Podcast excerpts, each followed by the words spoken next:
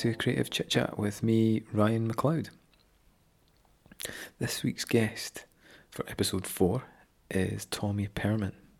He's an amazing artist, designer, musician, and more recently he's taken on a full time post at DJ CAD, lecturing in animation, illustration, and graphics. We had an amazing chat that lasted uh, was probably over an hour and 40 minutes. So, what I've had to do is split this episode into two. So, you're obviously listening to part one just now, but part two will be out tomorrow morning, so Thursday morning.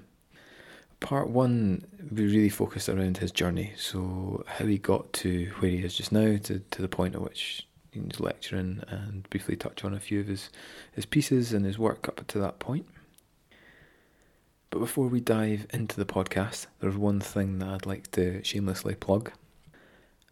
And that's a little Christmas project that I'm working on with Katie Guthrie. And we've launched an amazing Christmas product called Wrapping Paper. Uh, that's wrapping with an R because we've illustrated an East Coast and West Coast version of the wrapping paper with NWA, Snoop Dogg, Run DMC, Jay Z, all on this amazing wrapping paper. And you can choose from your East Coast or West Coast version, whatever you like. Uh, we've put it on sale at Brewdog Dundee, so you can buy it there. It's all hand screen printed, painstakingly done by me and Katie. And it will be a limited run, so it's £7 a roll if you're looking to get a really extra special wrapping paper for Christmas then head over there. Um, it will be going online relatively soon, but I'll update you when that does happen. But for now, just at Brewdog Dundee. If you want to check out the wrapping paper, um, you can go onto my Twitter, and that's at Made by Slurp. There's a few little photos on there. So let's get on to the podcast with Tommy Perman. Um, I suppose from my yeah my childhood, from very, very young, I was encouraged, I showed a kind of aptitude for drawing, and my parents have always been incredibly encouraging. And um, so, from a very, very young age, I had this inkling that I wanted to be an artist and to carry on drawing. And um, that's just been with me since then. And um, and I now am, you know, I, I call myself an artist at the age of 36. So, um, although it took me a long time to be brave enough to say that to people, I'm now more comfortable with it. Um, but on that journey, I guess I, yeah, I've continued to to make drawings the whole time, but also explore all other forms of making things. And um, from a, very young age, making music was also there, and so doing drawings, making music, and then the other thing that was kind of omnipresent in my family home was computers. Um, since I was, I don't know, maybe five years old, perhaps younger, but my dad um, started a magazine publishing company after he was made redundant from a newspaper.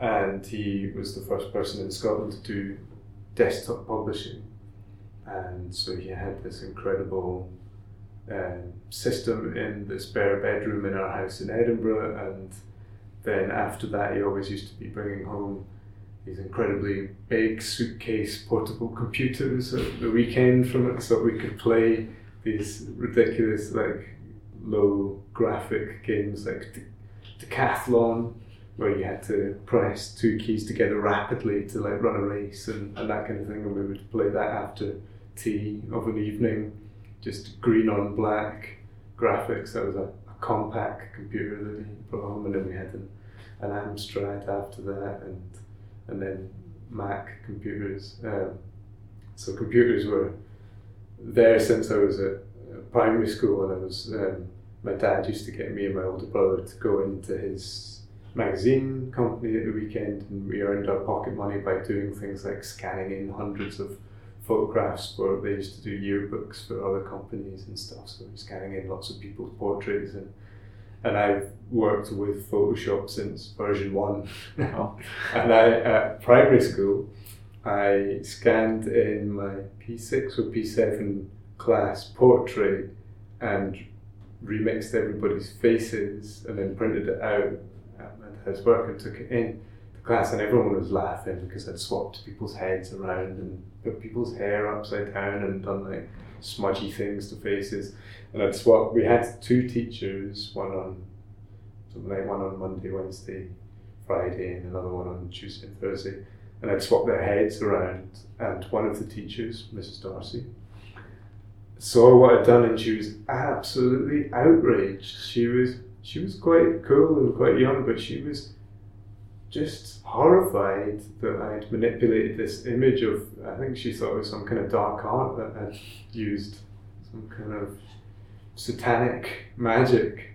But she came out with this thing that I had breached copyright, so um, I'd confiscated the, the printout. So from a very young age, I've been kind of uh, yeah playing around with imaging on computers and uh, and getting into trouble for it. Um, from there, yeah, I just carried on doing um, those things together. Really, like doing some bits and pieces of, of badly made home music. Um, me and my older brother used to do the whole kind of tape to tape multi tracking thing where we would have two ghetto blasters and we would record terrible covers of blues songs. Like, uh, yeah, I hope some of those still exist, but um, and then getting like hold of um, cassette four track players and and crappy keyboards that had um, kind of recording features in them that you could do like overdubs and stuff on, and, and then again. Um, my dad was made redundant from another newspaper and um, he got a nice, quite a nice payoff and blew it all one Christmas buying each of his kids a musical instrument and I opted to get Cubasis, which was a bit of music software. I've been a, a total geek since um, day one and um, yeah, got into making electronic music around about the age of 14. At home, my older brother asked for a guitar and my younger brother for a drum kit. We had a very noisy household very understanding neighbours. Like a lot of people, I would always make, like if I made mixtapes for folk, I would always be doing the I'd sleeve design for it. Um, and while I was, uh, I'd spend ages doing that, and I would kind of dream that when I was older, I would still get to do that and perhaps get to do that for a living. And I thought, there must be some people out there that do do that. So maybe I could be one of them. And I just kind of fixated on that. Um, and more or less it's come true and, and then some. So I'm, I'm very, very happy with how things have turned out and the opportunities. And, and it feels like kind of sticking to your dreams and um, and just like working really, like working really hard on the thing that you love doing has kind of seen that come true, and I, I kind of become an advocate for that way of trying to achieve things. Like if you know that there's something you really, really want to do, then you just have to work incredibly hard at it. It's got to be, unfortunately, so much harder than you see other people working. I think it ends up being so after I left, I left school early um, to do a portfolio course and then uh, applied to uh, Glasgow School of Art and um, as my first choice and Gray's in Aberdeen as my second choice without any thought to those choices at all really. My older brother was in Glasgow and that was it. Didn't get into Glasgow, it was pretty miffed and wound up in Aberdeen without thinking it through at all and struggled there for quite a long time. Found it quite a grim place to be at points. Met some really, really amazing people um, through DJing, handed in a mixtape to a, bar like early on being there and it was like, oh yeah, yeah, totally come and DJ at this sort of open decks thing that we do and then on one night met just about every DJ in Aberdeen, and they were all super friendly, and, and so I kind of got into the music scene there really quickly. But in terms of it was quite a, a dark patch for me. I went through some depression and really struggled with the whole art school thing. Um, I found it uh, massively confusing. I struggled to know whether or not to pick like graphic design or painting, and the end chose painting, but found it really inflexible um, as a course, and I had all these different interests that I'd kept going since a very young age, and they just wanted you to paint with oils on canvas, and they were still harking back to basically the early 20th century for their points of reference. They were showing you Impressionism and Post Impressionism and um, you know holding those particular like mostly French painters of the early 20th century, late 19th century, in very very high regard and. Um, and that was about it. And it was I found that really, really. You know, it's like, what about the last hundred years, the last fifty years? What about now? Why are we not looking? I mean, I really think we need to draw inspiration from everywhere. And I was going to exhibitions all over the shop and um, across Scotland and in London, and, and just wondering why we weren't engaging with that much more. And um, and I was wanting to do interactive things and but I met some great people at art school um, and I formed a, a, kind of art collective and, and band with two of them, uh, Kev Sim and, and Ziggy Campbell, and we kind of really by accident um, became an art collective who did all kinds of strange things and um, just had this, we had really similar interests. We were all, um, we often said in interviews afterwards that we were visual artists trying to turn like art college degree into a kind of music degree. So we, we kind of found each other because we were doing things with sound and, and music. When we graduated, it was quite a good time for for sound art. So this is like uh, 2002 and and actually, I think the whole art funding climate was a lot better then. We were very lucky and successful in, in getting a string of um, funded projects. The first one was through an art restaurant space in Aberdeen called Limousine Bull, and um, we put in this silly pitch for um, this thing we'd been developing at art school called the Random Audio Therapy Unit, which in retrospect, I didn't really know about Brian Eno at the time, but pretty much every project I've done could have been like a sort of poor imitation of Brian Eno. But it was like a, a very kind of lo-fi, ever-evolving sound installation. I came up with the idea just because I was using mini discs at the time and I loved the fact that they had shuffle, repeat as a mode on them. So I would, together with Kevin Ziggy, we developed this concept where we would go out and gather lots of different kinds of sounds, and then we would put four mini discs together playing at once with these ever shuffling randomly combinations of, of sound playing together. And it, it was quite out there, but it, it, at the time there wasn't that much going on like that, certainly in Aberdeen or in Scotland. So we successfully got this money to do a vinyl edition of it, which is totally ludicrous. And um, we pressed up 500 copies, hand screen printed sleeves for them that me and Kev designed.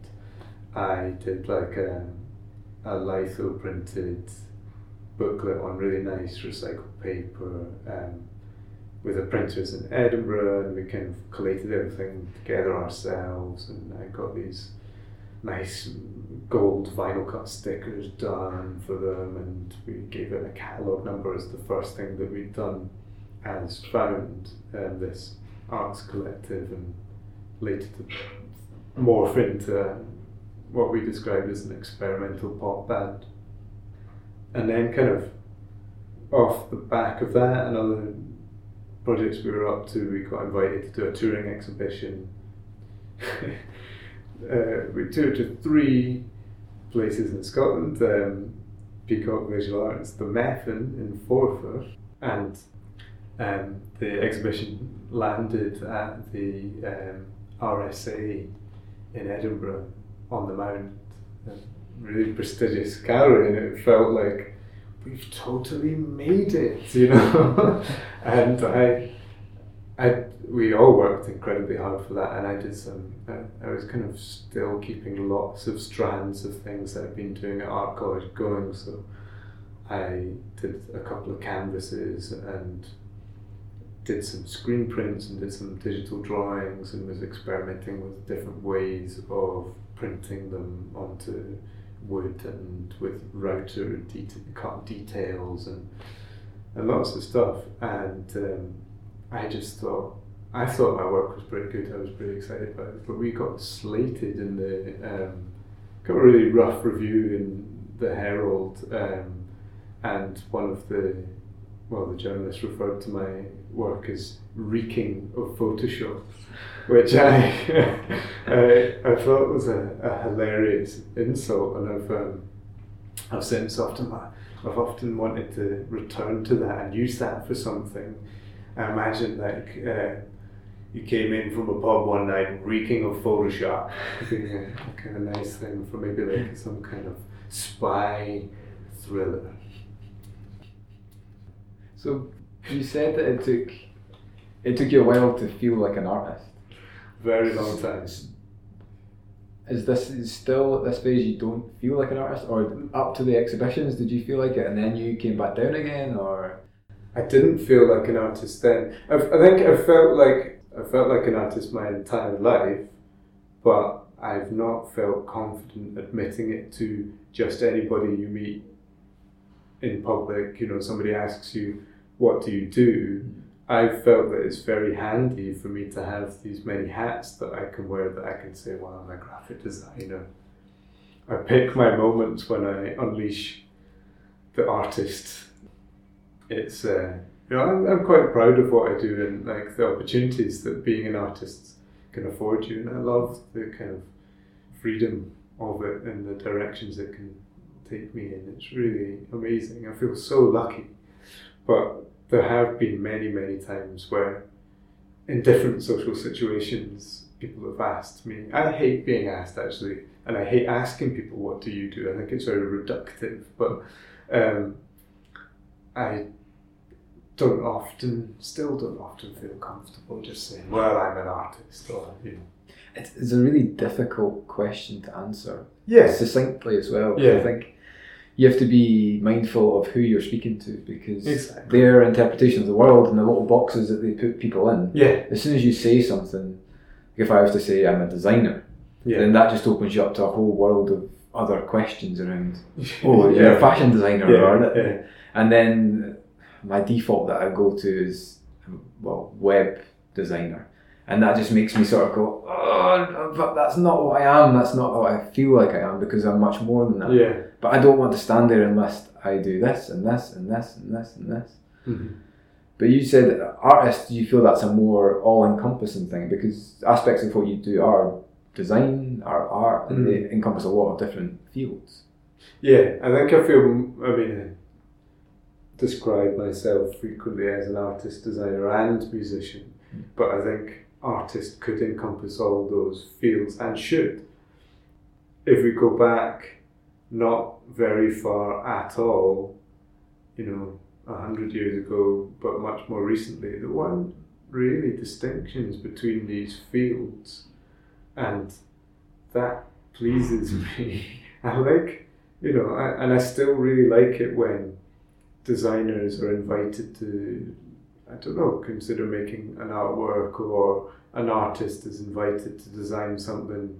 Because I don't, yeah, there are maybe practical knowledge, pieces of knowledge and technical expertise that are required for certain types of task, but in terms of ways of thinking, I think all of these fields share an awful lot, you know, and and um, are very happy together. And sometimes I do think about jobs or activities in slightly different ways.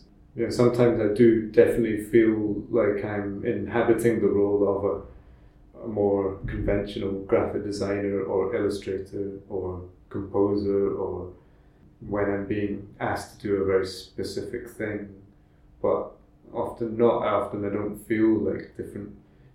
I mean, it's difficult to know uh, um, if different parts of your brain are being activated, isn't it? You know, like and um, and uh, I don't really, I'm not interested, you know, um, in this left brain, right brain stuff. I don't understand. I don't know if it necessarily matters either. I don't think it does. If only in the way of people understanding you in a very succinct way. Yeah, But I think the most interesting people are always doing new things and Yeah. expanding their skill sets and, Yeah. and trying to work in new ways with new medium and and they're the people who are really exciting and interesting and progressive, I suppose. I couldn't agree more. It's just that's that's what every time I see somebody doing that or meet somebody doing that, I just you know, full of kind of excitement again and positivity and inspired and just re-energized kind of um, like nice one there's other people like really doing this and you know um, I feel like preaching about it a bit that's it. it's probably what led me into teaching you know I am ridiculously enthusiastic about it. I think it's a very fun way to live your life, and um, and every time, yeah. So uh, no matter what stage somebody's at, if they're like far into their career and still doing it, or they're at the beginning, and I can see that they're the, that kind of person that really enjoys experimenting and playing. It's, it's a brilliant thing. You mentioned teaching. Yes. How did you get where you are just now? through um, Fence Records in Fife because there's a lot of lecturers that live in, in and around the East Neuk of Fife who commute to teach at Duncan Jordanstone. I met John Rogers, who teaches in product design, social digital here at Duncan Jordanstone, and um, he really liked some of the interactive sound installations that Found went on to do. So we kind of became famous for one piece in particular called Cybraphon, which is the the tagline is an autonomous emotional robot band. I'm sorry, my whole story is so disparate, bizarre, and rambling. But anyway, John invited us, me and Ziggy up to speak to some of his product design students uh, on a few occasions. So we came in as kind of guest lecturers and taught, did tutorials with students, and I really loved that. Actually, it was really inspiring seeing the kind of stuff that they were working on. The many, many different um, technologies they were using and ideas that they were having, and um, and uh, I got a nice feel for this art school as a, a place. I, and then I kind of really wished I'd considered it as somewhere to study when I was looking around, but I didn't look around hard enough. And then after those um, those things, I was asked back again to cover one day a week. But since then, I've so for two years I have been teaching kind of a day a week in illustration. Mostly I was helping out with second year and fourth year. Um, and I loved that. I loved to um, helping the fourth years kind of pick up momentum for the degree show and um, and I think that's quite a, an exciting time the second semester before the fourth years graduate um, becomes a, a real hive of activity and quite stressful for them, but like also quite kind of exciting, and the momentum's building. Um, they seem to get into a zone where they're capable of making work at a far faster rate, and um, I, was just amazed at some of the things that you know you talk about ideas one week and then the next they had done them and made things. Not always. Some people didn't do them at all, um, but yeah, some some really incredible things being achieved, and that gave me a really good taste for teaching at that level and I kind of decided that I wanted to carry that on as part of my life as, as an artist and, and somebody that enjoys working, making things and working with ideas. I found it really fulfilling. I suppose definitely worthy of a mention is the fact that me and my partner Helen became parents in 2013 and it changed the it changed absolutely everything for me um, in all kinds of ways positive and negative and but certainly from a kind of sadly from a financial perspective I've never really been that motivated by money and feel I was able to live a very very humble life up until that point um, where I didn't have many outgoings, monthly outgoings at all, and I could like, I was very good at managing my time and um, managing to just scrape by enough money to pay whatever I needed to from a month to month basis, and then becoming a parent, probably more just like my own perceived uh, idea of what a parent should be and the responsibilities that a parent might have. I changed, and in discussion with Helen, we, through a, a long series of circumstances, I applied for my first proper job in a very, very, very long time. Having previously like worked kind of on a freelance basis for a, a very interesting design agency in Edinburgh called 59 Limited. So they were the last people that I'd worked for that I would remotely consider being a proper job. And the time, the intervening years, probably like eight years, I had pieced a living together from doing freelance illustration, graphic design, web design, composing bits and pieces of music for film, and um, like um, you know, I'm incredibly fortunate that I managed to piece this kind of what might be described now, I've learned, as a portfolio career, um, and also getting bits and pieces of funding from different people, earning some money from gigging, earning some money from selling music to um, um, well, library music publishing companies and bits and pieces like that, and earning some music from having earning some money from having music played on the radio and, and like a really sort of fortunate collage of things, but it was never consistent from a month to month basis. But I think that's the reality of a lot of creatives running their own practice, and you balance that the security of a full time job versus the flexibility and the freedom that you have creating your own practice, and it's a constant battle. And I think the grass is always greener.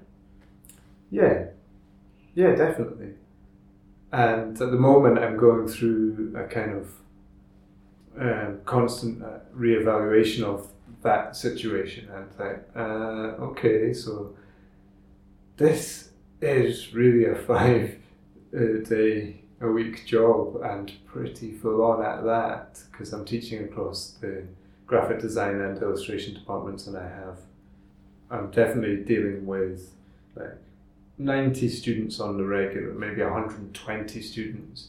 And um, I feel the responsibility for that. I really want to engage with all of those students' work and do a good job for them and communicate with them properly.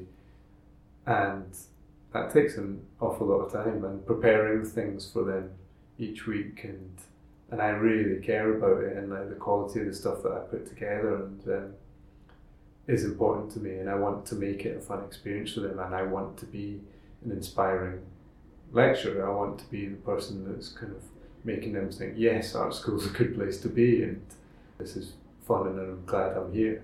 Do you think that's linked to your negative experiences at art school? Definitely, definitely. And so yeah, and I, and I, in a weird way, although I've been through a lot since I left art school, I, f- I still feel quite close to that.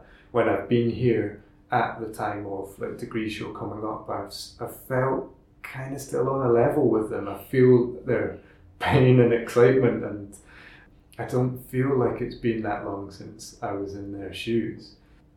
I guess that helps. Um, my level of understanding of what they're going through and what it's like to be an art student.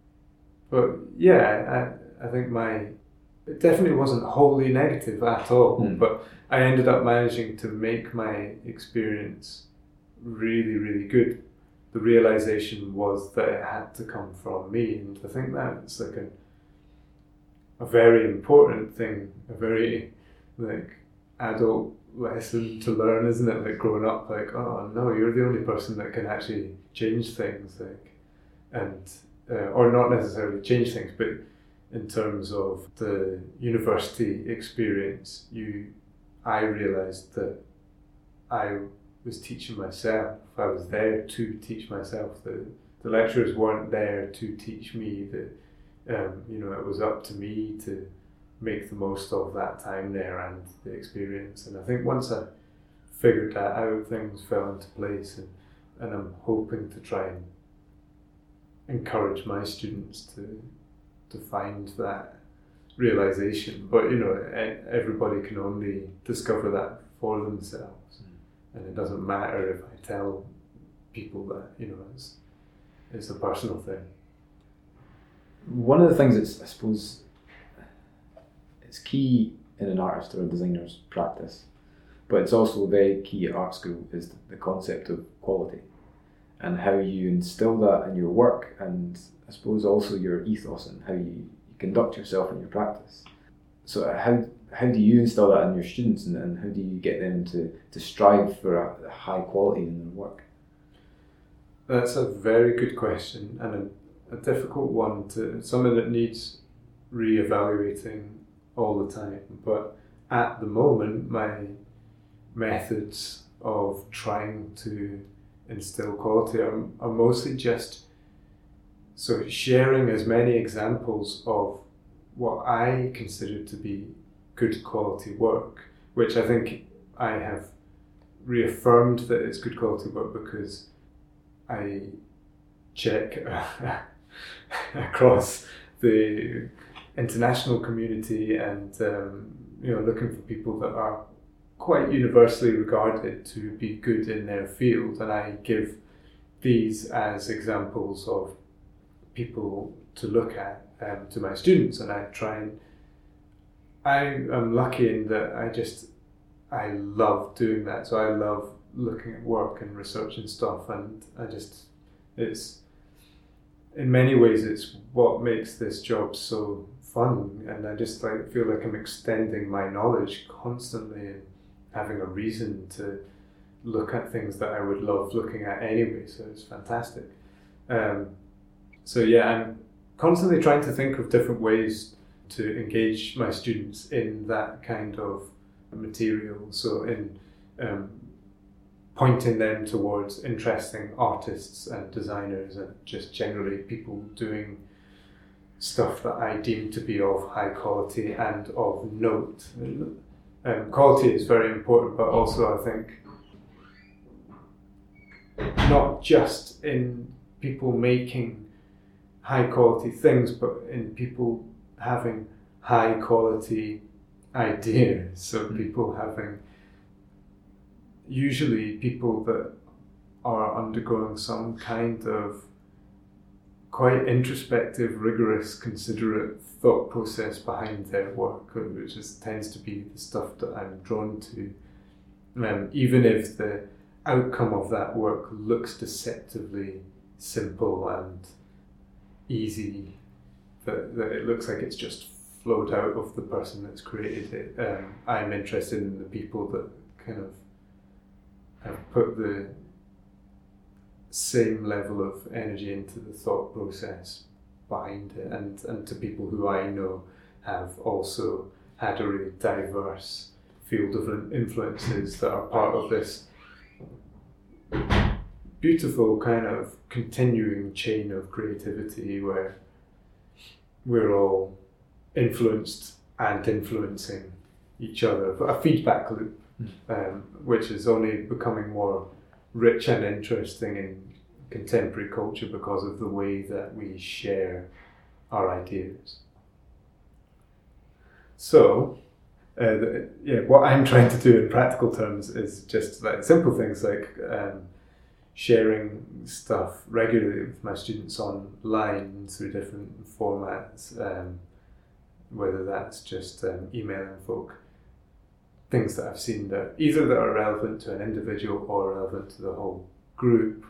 And then I've started a blog where I'm interviewing. I want to do a very similar thing to yourself, but interviewing people from around the world whose work that I love that I would like my students to engage with.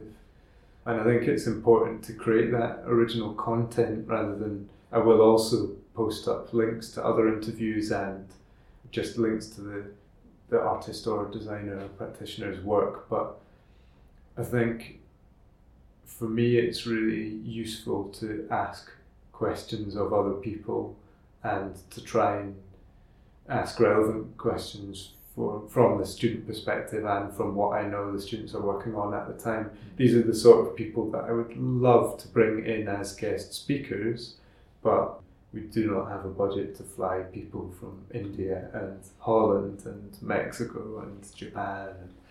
Um, so interviewing them either by email or if I can meet up with them at a point where they happen to be in Scotland, then great. So that's one other thing that I'm doing um, to try and encourage quality. Um, and lastly, building a kind of personal archive of examples of work that I deem to be of high quality and bringing them in to, to show students. So, in particular, recently I've been focusing on, because I'm teaching in graphic design and illustration, I've been focusing on quality print production and artists and designers and illustrators who engage with inventively with print processes. So I've been buying examples of beautifully printed and made books and artifacts and showing them to my students as examples of high quality stuff. So, because I can see from a, a lot of your work is the outputs are physical, so they Mm. are printed. yeah. Or otherwise. And is is that something that's really important to you to, to create those physical things and that craft of, of taking things from screen into onto paper? I find it really exciting, and I possibly because I've done the two things so digital drawing and physical drawing and making things by hand and making things on the computer together for such a long time I don't really like to view them as separate tools I like to see them as different processes that you can use for different phases of projects and I love interplay between the two things. I get very, very excited about ways of combining let's call it new technology with more traditional technologies. And there's just so many possibilities and that to me is very exciting. But I do I love the physicality of, of things, and I think um, I really enjoy seeing stuff on screen and designing artwork on screen. And um, I'm a huge fan of kind of large expanses of flat color with other little bits of geometric areas of color, you know, things like that.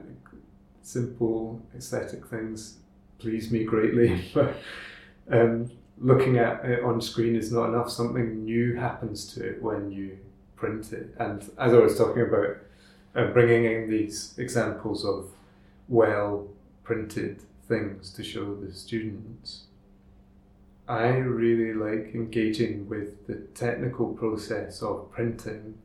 And because it is quite complicated and difficult to get your head around, I am inspired by the quirks and limitations of physical processes. And maybe on a computer there are infinite there are infinite possibilities. So it's quite nice combining that with something that has limitations because it, it's a shortcut to, to having ideas. it allows you to come up with if you know that you have to print in CMYK, there's four inks for you to deal with. I think I then build into my own projects ways of enhancing those limitations on the computer that I'm really excited about seeing how they will be printed physically. To, to use an example, just CMYK overprinting, so rather than making stuff up or out of dots of those colours to create a full colour image, I really love what happens when you print yellow and then print the cyan on top of it and you get green. So something as simple as that, I still think that I have not even begun to scratch the surface of the potential for CMYK overprinting and it's something that I could probably do every day for the rest of my life and discover new things with. So I don't know, I'm rambling, meandering through attempting an answer, but yeah, there is a, a lot about what happens in the physical process after it leaves the computer, which is a little bit less known than the things you're doing on a computer. Maybe, maybe because I'm quite familiar with the things I can do on a, computer, physical processes do tend to have a more random element to them. You can build in random algorithms to things you do on a computer, which I love doing too. But if you send something to a printer or you're like, say, you've gone back to shooting on 35 mil film or 120 mil film, and you get it processed and it comes back with some like weird quirks of the chemical process that you didn't expect. That random element to me is like a total bonus. You know, you sometimes you could like get that work back and think, ah, it's not turned out the way I wanted it, but you could quickly flip back to thinking, that's amazing. that's cool that it did that thing that I didn't want it to do. Mm. I'm going to work with that. And yeah, so physical stuff, I find that it probably does add in that random element more.